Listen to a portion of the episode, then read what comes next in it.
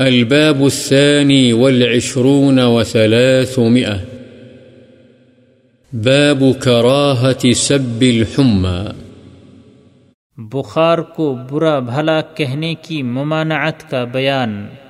عن جابر رضي الله عنه أن رسول الله صلى الله عليه وسلم دخل على أم السائب أو أم المسيب أو أم المسيب فقال، ما لك يا أم السائب أو يا أم المسيب تزفزفين؟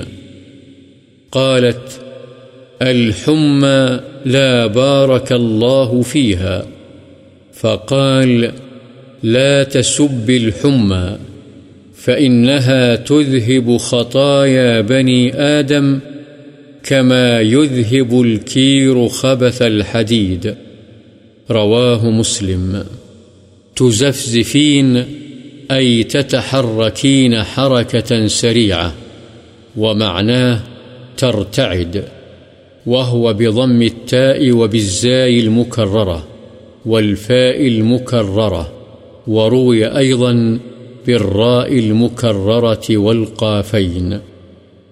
أي ترقرقين حضرت جابر رضی اللہ عنہ سے روایت ہے کہ رسول اللہ صلی اللہ علیہ وسلم حضرت ام صائب یا ام مسیب کے پاس تشریف لے گئے۔ تو آپ صلی اللہ علیہ وسلم نے دریافت فرمایا، اے ام صائب یا ام مسیب، کیا بات ہے؟ تم کانپ رہی ہو۔ انہوں نے کہا، بخار ہے، اللہ اس میں برکت نہ دے۔